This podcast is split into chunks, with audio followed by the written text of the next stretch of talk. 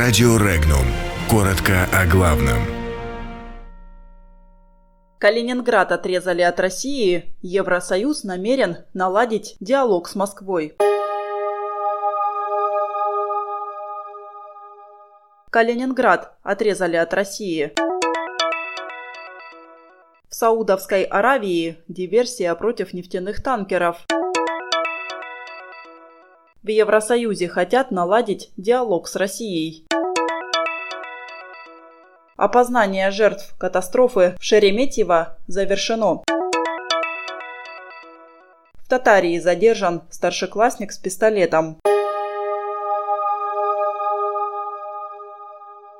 Ситуация с паромным сообщением порт Усть-Луга, порт Балтийск, Калининград становится сверхкритической. Топлива на последнем оставшемся на линии пароме «Балтийск» даже для поддержания работоспособности судовых систем не осталось. Остановка дизель-генераторов приведет к обесточиванию судна и аварийной ситуации на борту. Капитан заявил, что экипаж готовит срочное обращение напрямую к президенту России Владимиру Путину. В акватории Объединенных Арабских Эмиратов два саудовских нефтяных танкера подверглись диверсиям, заявил министр энергетики королевства Халид Аль-Фалих. По его словам, цель данной диверсии – подорвать свободу морского судоходства и безопасность поставок нефти.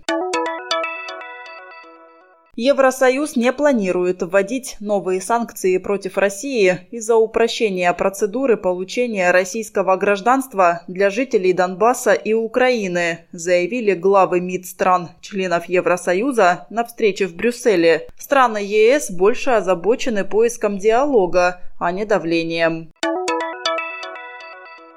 Тела всех погибших в катастрофе самолета «Сухой Суперджет-100» в московском аэропорту Шереметьево опознаны. Об этом заявил глава бюро судмедэкспертизы Департамента здравоохранения Москвы Сергей Шигеев. По его словам, идет оформление необходимых экспертных заключений.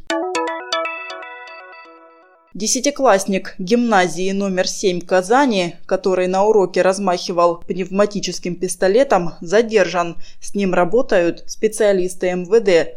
Сообщение о том, что в школе учеников удерживает одноклассник с ножом и пистолетом, поступило на пульт дежурного от родителей одной из учениц.